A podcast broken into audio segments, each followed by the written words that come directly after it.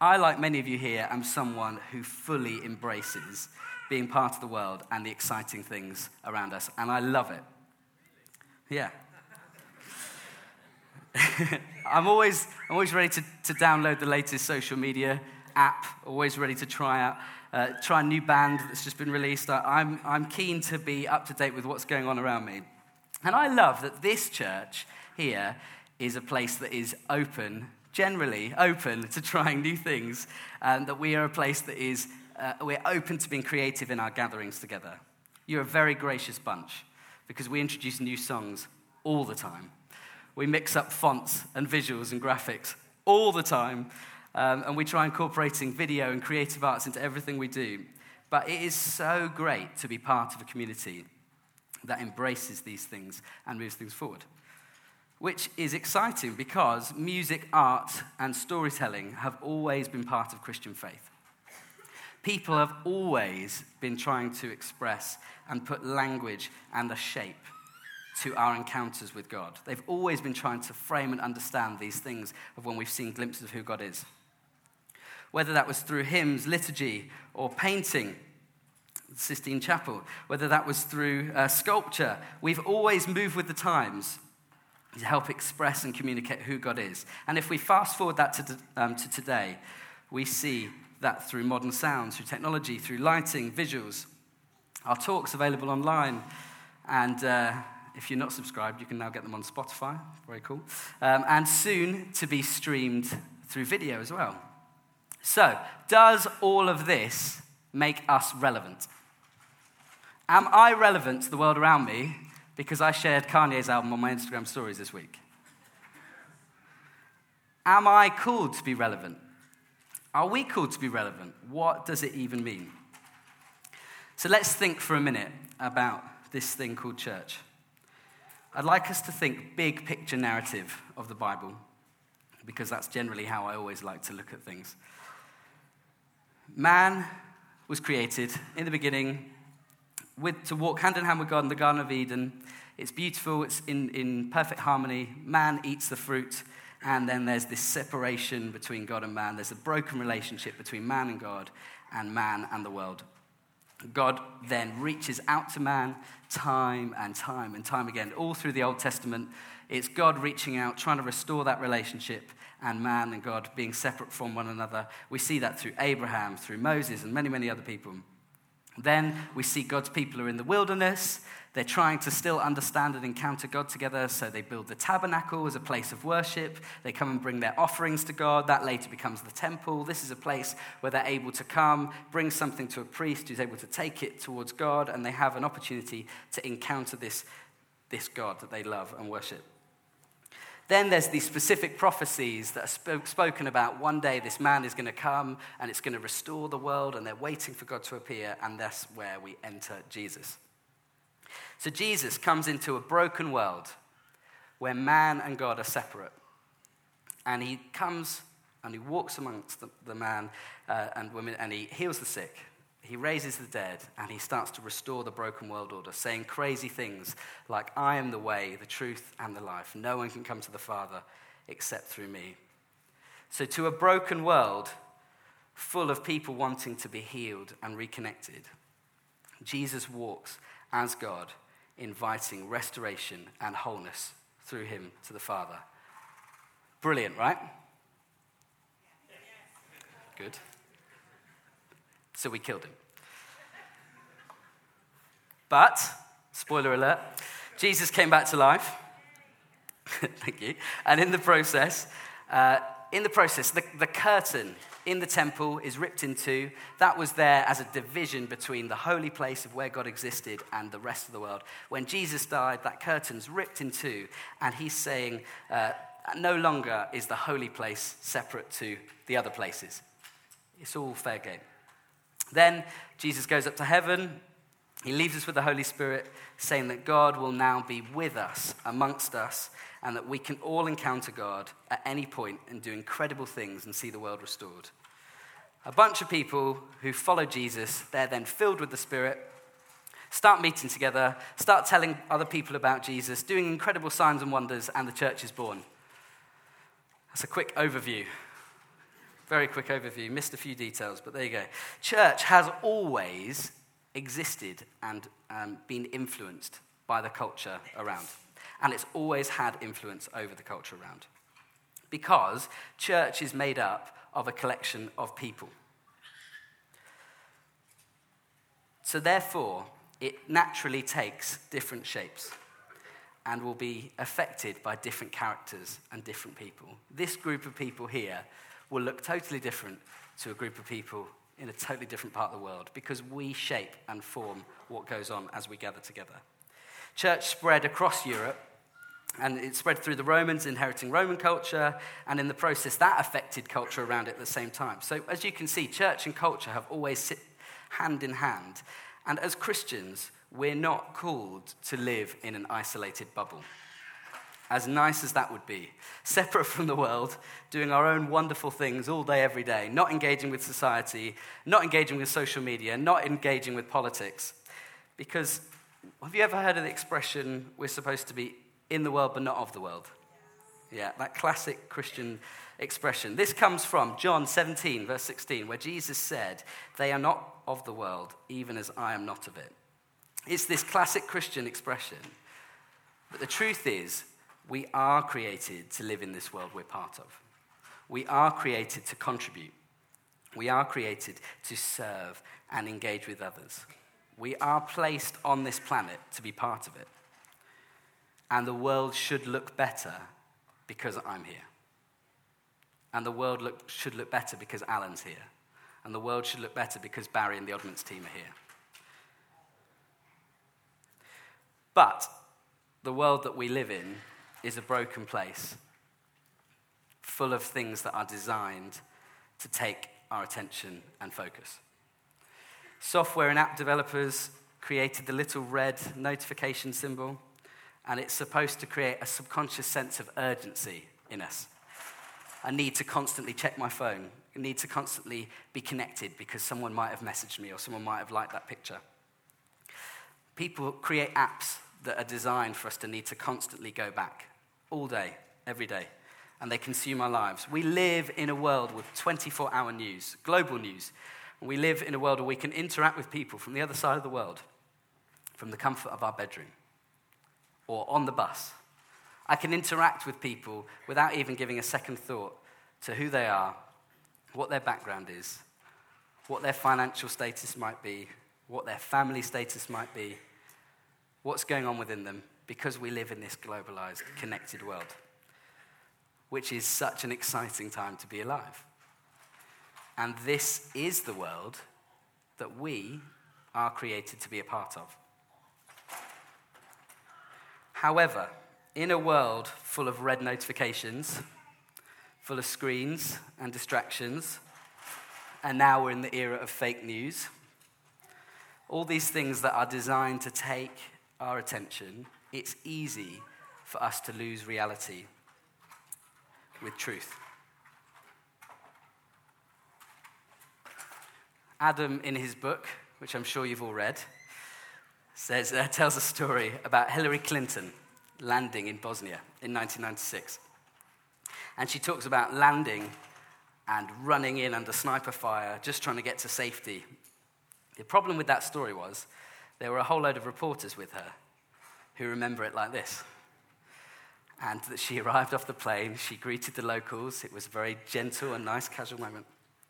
In that, that time, she had lost reality with the truth. Now, it might have been that Hillary came back from that, clip, uh, that trip and she was chatting with people, and then over time they asked a bit more about the story, and she goes, Oh, well, it was a bit dangerous. You know, there were, there were military around. And then the next time she tells the story, yeah, the military were lining the, the airstrip as we landed. And then the next time, yeah, actually, the military all had their guns out because people were starting to attack. And before you know it, the story becomes more and more and more elaborate.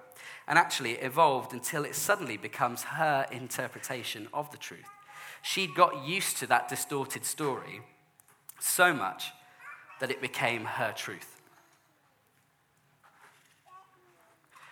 I started by sharing all the things that I love about the world around us and the ways in which we embrace technology as a church.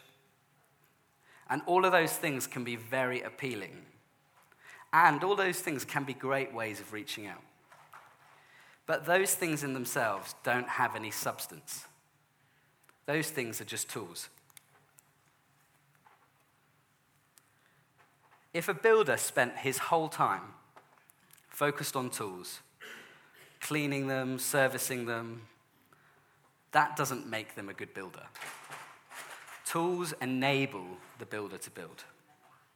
It's not about the tools themselves, they each have a function. The main thing has to stay the main thing. For the builder, the main thing is the building, not the tools that he uses to do so.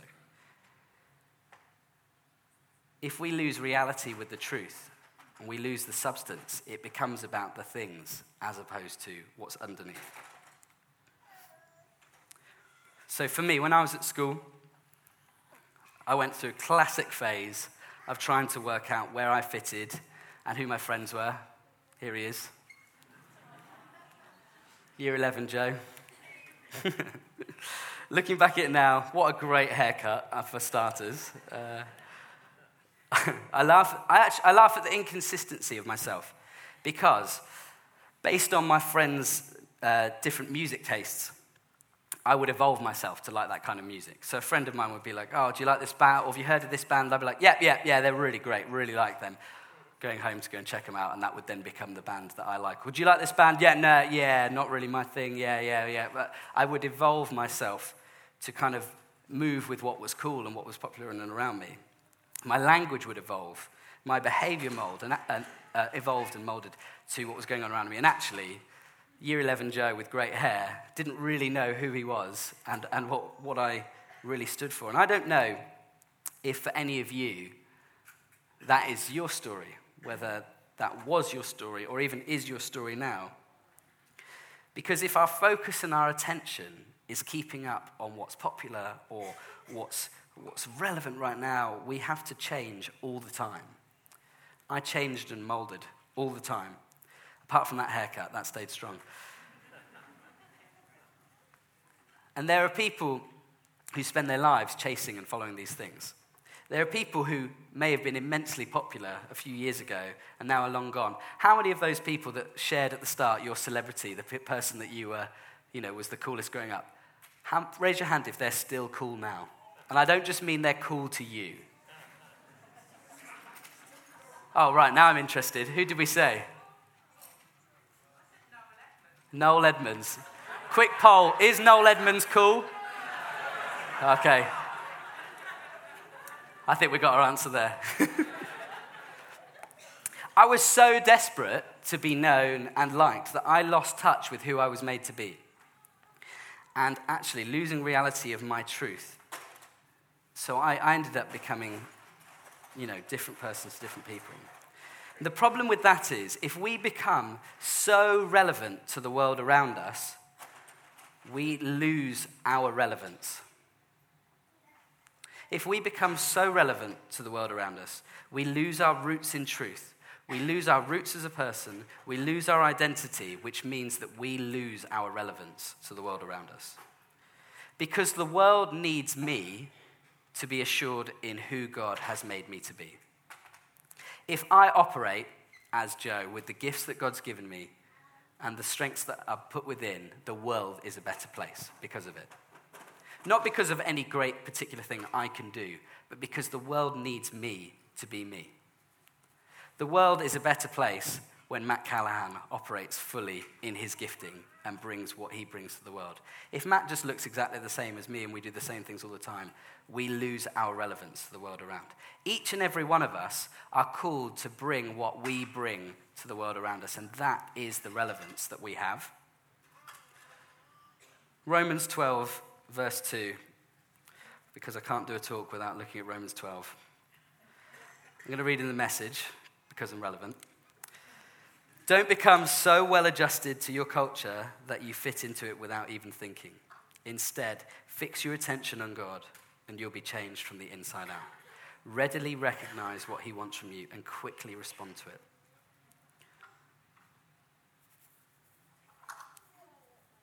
Don't become so well adjusted to your culture that you fit into it without even thinking. Instead, fix your attention on God and you'll be changed from the inside out by becoming so relevant, I lose my relevance because I look no different. To become relevant, I need to be rooted in truth.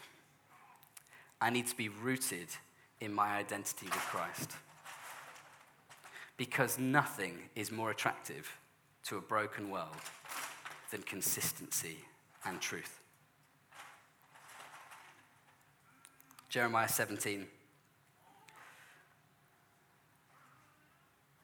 verses 5 to 8. Say, Cursed is the strong one who depends on mere humans, who thinks he can make it on muscle alone, and sets God aside as dead weight. He's like a tumbleweed on the prairie. Out of touch with the good earth, he lives rootless and aimless in a land where nothing grows. But blessed is the man who trusts me, God. The woman who sticks with God. They're like trees replanted in Eden, putting down roots near the rivers, never a worry through the hottest of summers, never dropping a leaf, serene and calm through droughts, bearing fresh fruit every season.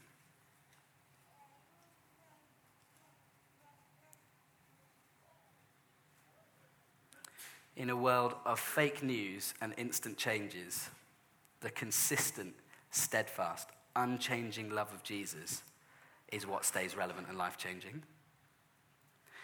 And if we want to be people and a church who are relevant to the world around us, we have to not focus on relevance, not focus on doing cool things, but actually we need to focus on being people who have deep roots with Jesus. People who have deep, close relationships with the Father. Because the more we know who we are and the more we walk with Him, the more the world is transformed around us. When Jesus was saying, I am the way, the truth, and the life, he is saying that he is truth for all people. It is only through Jesus that we may truly experience life in all its fullness, not through Facebook.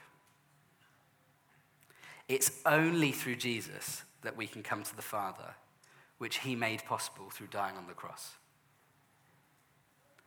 And in a world that is riddled with anxiety and fear, it is only through Jesus that we can experience truth. So, should we even be relevant to the world around us? Absolutely, because we're part of the world around us. And if we are here, the world should look better because of it. Yeovil should look better because YCC is here. This region should look better because we are here. Your workplace should look better because you are there. Your friendships and your families should look better because you are there. We are part of this world, but relevance must never, ever come as a compromise of truth. Just imagine for a minute what could a church rooted and relevant look like? This could be a place that is comfortable and accessible for anybody walking through the doors, where we're speaking a language that's understandable, where we're interacting through media, where we use our social media to talk about what's going on and share things online, where art and music that's cutting edge are part of our gatherings, and it's creative and everything reveals more of who God is. But it's a place that does not compromise on the truth that Jesus is the source of life. Jesus is the one who transforms us. All things are formed in him and through him. And every time we come face to face with Jesus, we have to come away looking different. And this is a place where we, we expect prayer to change things. This would be a place where healing and miracles happen every time we gather together. That is a church that I want to be a part of. But this is the part where it stings. Sorry. Because if we want to have deep roots that go, in, go you know, deep into Jesus, we are invited into relationships of transformation. And we are invited and called to the highest level of holiness. If we want to be truly relevant to the world around us, it's not our lights, it's not our visuals, it's not our Coldplay sounding electric guitars. It's not these things that are going to make people healed and restored. All of those things are tools. They're all things that help us be accessible. But the main thing needs to stay the main thing. If you want to be relevant to the world around you, it's not your IPA drinking, casual swearing, Instagram coffee posting, inappropriate joking that's going to make people want to know Jesus. If we want to be truly relevant to the world around us, we have to be people who embrace holiness and intimacy with God. Because holiness is what looks different to the world around us. Holiness reveals Jesus because we can't live holy lives without Jesus. And if we come face to face with God, if we come face to face with a holy God, we can't walk away the same. Pete and Julie, do you want to come up? That verse again in Romans 12 said, Don't become so well adjusted to your culture that you fit into it without even thinking. Instead, fix your attention on God and you'll be changed from the inside out. Readily recognize what He wants from you and quickly respond to it. Let's not be people who become so relevant that we lose our relevance. Let's be people who have deep roots that go down into relationship with Jesus. So, what's our response this morning? Maybe you're sitting there and you feel like you've lost touch with truth. Maybe you're sitting there in faith and church, and this whole thing that we do has become something that you just do every week. But actually, it doesn't really impact the rest of your life. Maybe you're sitting there thinking, yeah, I've become pretty well adjusted to my culture. I fit into it without even thinking. Maybe you're sitting there this morning thinking you've lost your relevance. Or maybe this morning the Holy Spirit is just prompting an attitude or highlighting an attitude within that you know makes you look exactly the same to the world around you. Whether that's an attitude to sex, or an attitude to drinking, or an attitude to, to swearing, to money, to power, to relationships. Maybe it's just anger. Maybe, maybe the Spirit's just prompting something in you now, and you go, actually, I know that I don't look any different to my work colleagues because I've adopted the same things that they do. Or you know, maybe I don't look any different to my school friends. And maybe the Spirit this morning is just highlighting and prompting and inviting you to come before a holy God, to lay that down and go, God, take this, because I want to live a life where my roots are deep down into you, where my relevance comes from holiness and from walking hand in hand and close to Jesus. So, are we prepared this morning to dig down roots deep into Jesus and allow Him to flow out through our actions, lives, and words? Should we stand together?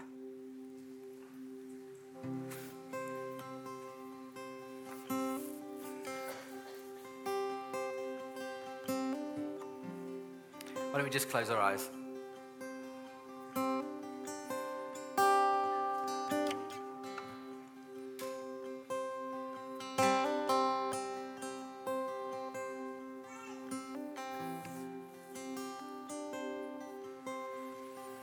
God's inviting us into a higher level of holiness to bring transformation to the world around. This morning, if you know there's an attitude or there's something in your life where you're going, actually, I don't look different, but God, I want to lay that down and I want to look different and live different as the person you've made me to be. In a moment, I'm going to invite you to come forward and we're going to pray that God will, that God will break that, that we will be people with deep roots who live holy lives. If this morning you know that actually you've lost touch with truth, that this has just become something that you casually do, but actually Jesus doesn't infiltrate every element of your life, but you want him to, I'm going to invite you to come forward because we want to pray that Jesus flows out into every section of this. And if you're standing there this morning going, I want the world to look better because I'm in it. But I know that I need to see transformation in my life, then I'm going to invite you to come forward. So, if I could just have the leadership team and some of the ministry team come forward.